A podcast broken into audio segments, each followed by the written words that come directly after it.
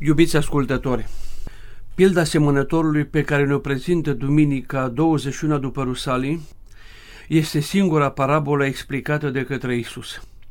Aici îl întâlnim pe Mântuitorul în calitate de exeget al propriului său cuvânt, a propriei sale învățături.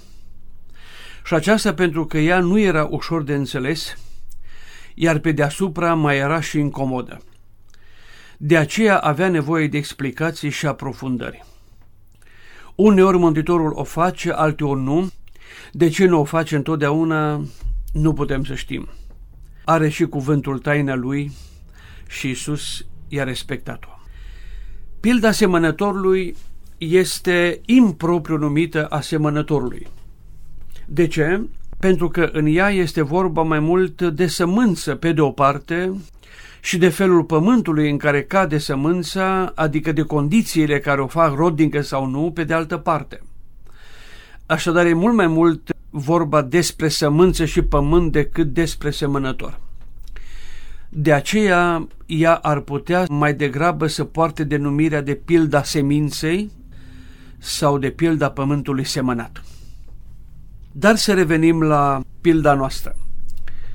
Cât privește simbolismul seminței, acesta este clar precizat de către Mântuitorul încă de la începutul explicării pildei. De altfel, sămânța despre care el vorbește e clar că are un anumit simbolism. Sămânța este cuvântul lui Dumnezeu în explicarea lui Isus, iar diferitele feluri de pământ în care ea cade reprezintă varietatea și calitatea sufletelor în care cuvântul lui Dumnezeu ajunge. În explicația sa, Mântuitorul este preocupat nu atât de semănător, așa cum am spus, sau de sămânță, acum, pe de altă parte, cât mai ales de calitatea pământului în care ea cade. Cu alte cuvinte, într-o ierarhie, pe primul loc ar exista pământul, pe locul 2 sămânța și pe locul 3 semănătorul.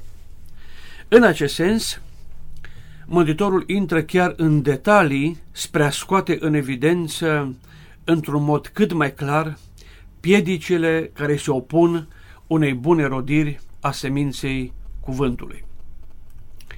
Totuși, asupra acestui subiect, al piedicilor sau cauzelor pentru care cuvântul lui Dumnezeu nu rodește sau rodește mai puțin, aș dori să mă opresc în cuvântul de față mai mult decât asupra semănătorului sau a seminței. Iubiți ascultători, prin cuvânt Dumnezeu a creat universul în toată măreția și frumusețea lui. Prin cuvântul lui Dumnezeu, profeții au menținut trează credința și au călăuzit omenirea la adevăr, la dreptate, schimbând adesea din temelii structurile ei, adică structurile unei orânduiri sociale. În gura apostolilor, cuvântul a fost trâmbița de chemare a neamurilor la mântuire. În viața bisericii, cuvântul lui Dumnezeu a fost arma prin care s-a cucerit lumea pentru Hristos. Prin cuvânt s-a răspândit credința, s-au convertit popoarele, s-au îmbunătățit moravurile. Nimic nu poate așadar egala puterea cuvântului lui Dumnezeu. Ținând cont de toate acestea, de cele pe care le-am afirmat acum, se ridică în mod firesc câteva întrebări care vizează nu numai pe simpli creștini, ci și pe întreaga lume bisericească și teologică, indiferent de confesiune sau de modul de exprimare al credinței. Iată care ar fi câteva întrebări. Unde se arată astăzi puterea cuvântului? Cum se face că aceeași armă care în trecut a săvârșit atâtea biruințe, are astăzi o înrăurire atât de anemică asupra cugetelor oamenilor. Și întrebările pe această nuanță tematică s-ar putea înmulți. Iubiții mei, în toate bisericile și comunitățile creștine, se predică astăzi cuvântul sfânt și încă chiar foarte mult. Sfânta Scriptură a devenit de mult cea mai răspândită și mai citită carte din lume. Totuși, unde sunt recoltele după o atât de bogată însămânțare? Unde sunt păcătoși pătrunși la inimă ca cei din vremurile de odinioară ale vieții bisericii primelor secole creștine? Unde sunt lacrimile de pocăință ale istoriei trecute? Răspunsul la toate aceste întrebări îl oferă pilda semănătorului, în care Mântuitorul arată că pricina nerodirii cuvântului lui Dumnezeu nu stă nici de partea semănătorului, nici de cea a seminței, ci stă de partea celor care îl ascultă și care nu oferă inimile lor ca pe un pământ bun pentru rodire. S-ar putea înțelege din cele afirmate că noi, cei care rostim cuvântul, în special din amvon, nu am face parte din categoria acelora, adică ascultătorilor, de partea cărora ar sta cauzele nerodirii cuvântului. Așa am putea să înțelegem la o primă reflexie. Nimic mai greșit decât o astfel de înțelegere. Semănătorul este unul singur, și anume Dumnezeu, iar sămânța este una singură, cuvântul lui. Dar să știți că El seamănă prin noi, prin cei ce rostim cuvântul.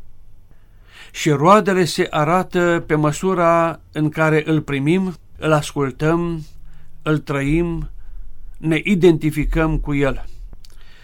Rodirea din sufletul oamenilor este exprimată mai întâi în rodirea cuvântului din sufletul meu care vorbesc sau din sufletul celui care rostește cuvântul din amvon. Așadar, pământul desemănat îl oferă mai întâi și asupra acestui lucru insist, cei chemați de Dumnezeu să semene cuvântul lui. Și din acest punct de vedere, pilda semănătorului este un mare semn de alarmă pentru noi, oamenii bisericii în primul rând. Și pentru că am pus mai multe întrebări care vizează o slabă rodire a cuvântului astăzi, și acest lucru este evident, haideți să vedem care ar fi câteva dintre cauzele nerodirii cuvântului lui Dumnezeu în viața noastră. N-am să insist foarte mult asupra lor, și am să amintesc doar câteva dintre ele. Prima cauză. Aș putea să o numesc așa. Lipsa interesului față de cuvânt și abordarea acestuia cu necredință. Să vedem despre ce este vorba. Este adevărat, iubiții mei, că pentru foarte mulți dintre noi, dintre cei de astăzi, Biblia nu este un colector de praf care stă undeva uitată pe un raft ci ea este într-adevăr citită. Numai că multora li se pare prea învechită, prea din vremuri de mult apuse. Ce mesaj mai pot transmite omului modern istoriile unor oameni și întâmplări așa de vechi, în afară de simplul interes pentru o scurtă informație doar de cultură generală? Se întreabă încă foarte mulți astăzi. Așadar, Biblia, dacă punem astfel de întrebări, este privită cu o reducere de interes și abordat cuvântul ei cu necredință. Sfântul Apostol Pavel declara romanilor, cărora le-a trimis o epistolă, foarte important că Evanghelia este puterea lui Dumnezeu, auziți, spre izbăvirea tuturor celor care cred în El. Romani, capitolul 1, versetul 16. Iar creștinilor din cetatea Tesalonic le spunea în prima epistole pe care le-a trimis-o în capitolul 2, versetul 15, un lucru important sau la fel de important, și anume că cuvântul lui Dumnezeu, spune Sfântul Pavel, lucrează în voi. Și acum e important, cei ce credeți, deci lucrează doar în voi care credeți. Rezultă așadar din aceste două texte numai la care am făcut referire, în mod limpede, că cuvântul lucrează doar acolo și în acela care îl primește cu credință, văzând în el puterea lui Dumnezeu care lucrează și nu acolo unde el este primit doar ca un simplu cuvânt omenesc. A doua cauză a nerodirii cuvântului sau a unei rodiri slabe aș putea o intitula așa. Citirea și ascultarea cuvântului lui Dumnezeu în afara Duhului și a rugăciunii. Ce înseamnă asta? Că nu putem să citim cuvântul oricum, ci că numai într-un context de rugăciune și sub înrăurirea Duhului Sfânt?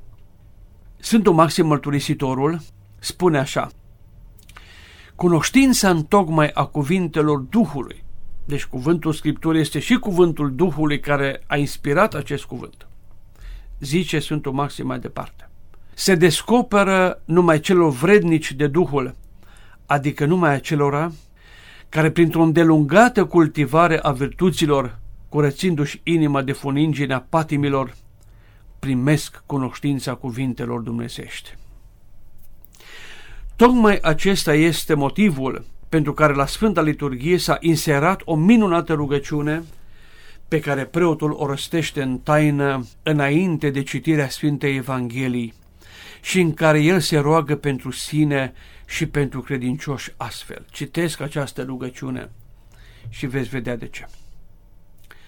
Se spune așa, strălucește în inimile noastre, iubitorule de oameni stăpâne, lumina cea curată a cunoașterii Dumnezeii tale și deschide ochii gândului nostru spre înțelegerea Evangheliei tale propovăduiri.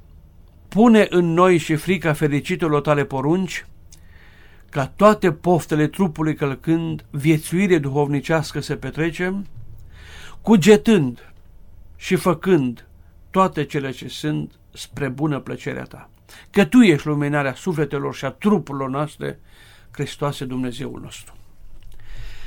Accentul iubiții mei în această rugăciune cade pe cererea de luminare a minții și de deschidere a gândului spre înțelegerea sensului cuvântului Evangheliei, care urmează a fi rostit și în care cuvânt este prezent Isus Hristos.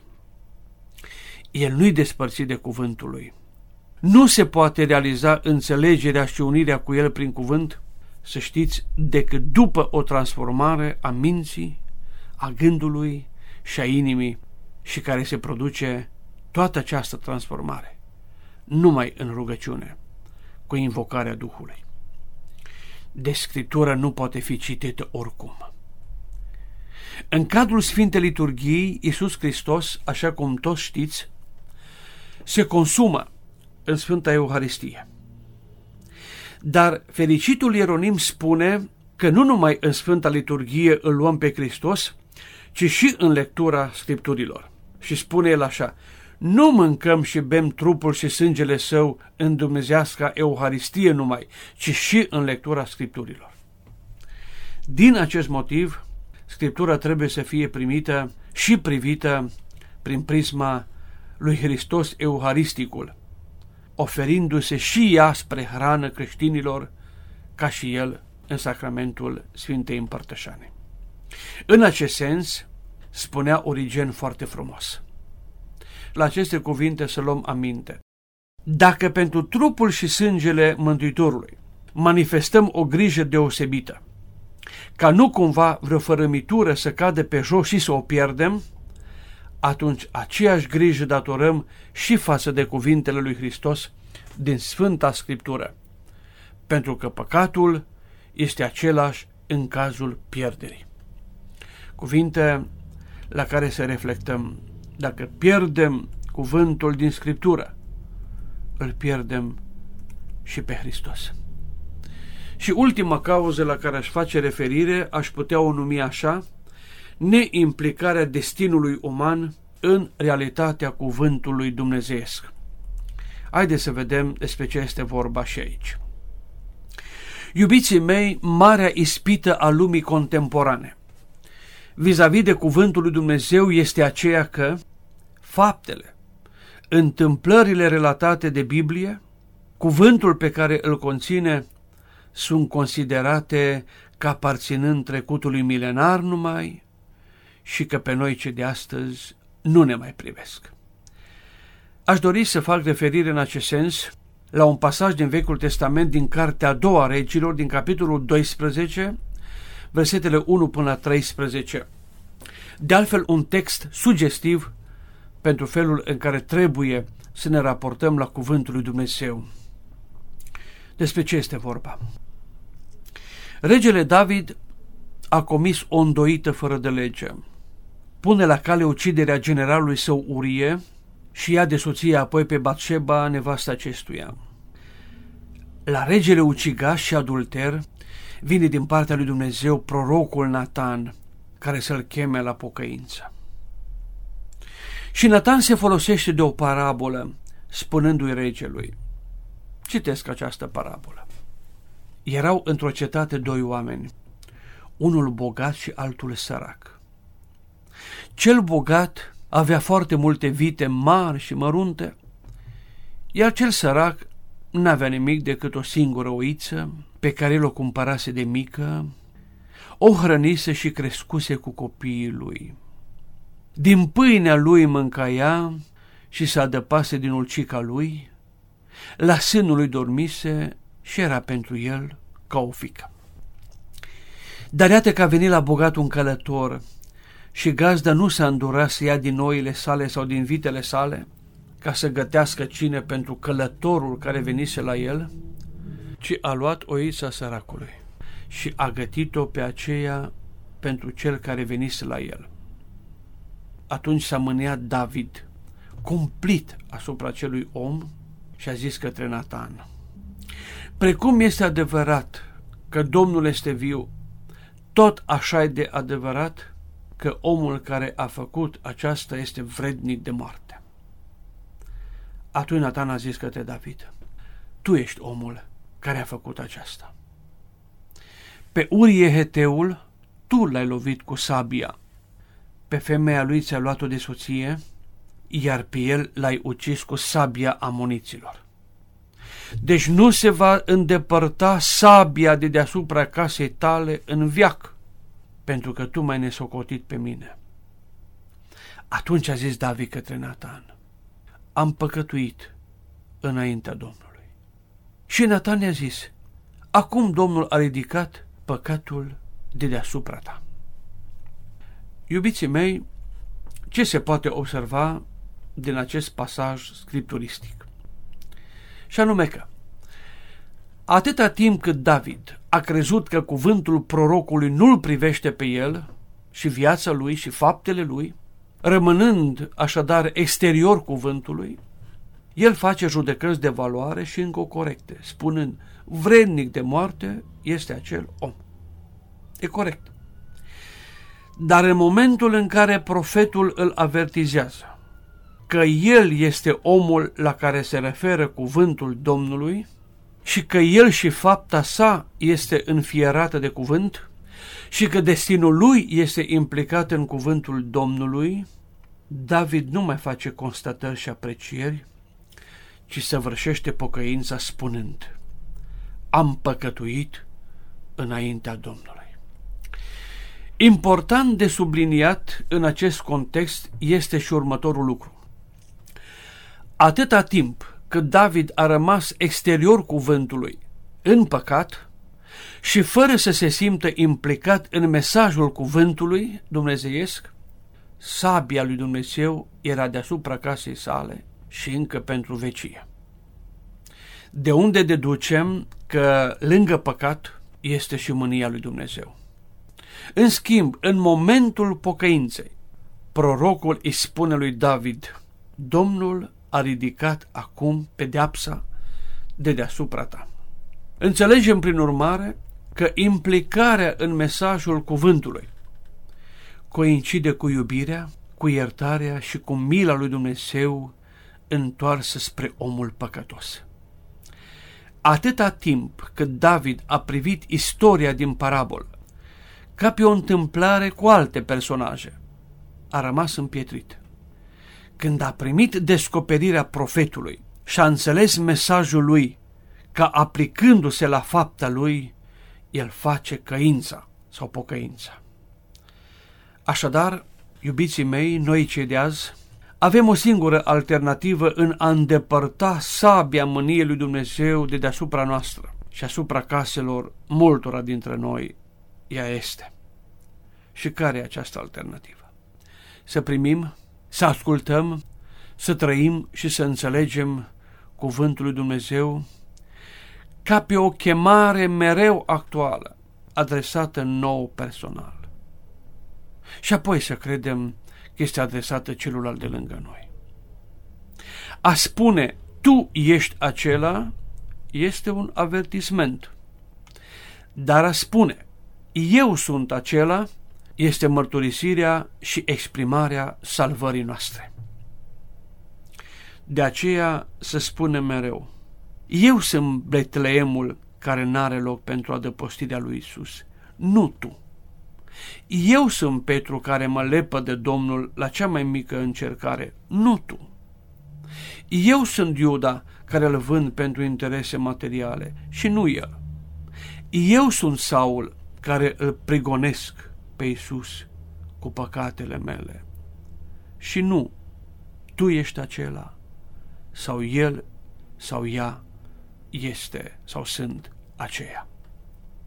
Și acum, iubiții mei, alte teme spre reflexie din textul Evangheliei acestei duminici. Prima temă. Diavolul pândind cuvântul lui Dumnezeu pentru a-l fura din sufletul și din mintea omului. O temă importantă vis-a-vis de diavolul care pândește mereu să ne ia cuvântul din suflet. A doua temă. Incompatibilitatea dintre urmarea cuvântului și potrivirea cu lumea și pornim aici de la imaginea seminței căzută între spini. Și a treia temă și ultima, trei feluri de opacitate față de cuvântul lui Dumnezeu. Devierea de la drum, spinii păcatului și împietrirea inimii. Tu, iubite ascultător, ce fel de suflet oferi ca pământ pentru cuvântul lui Dumnezeu?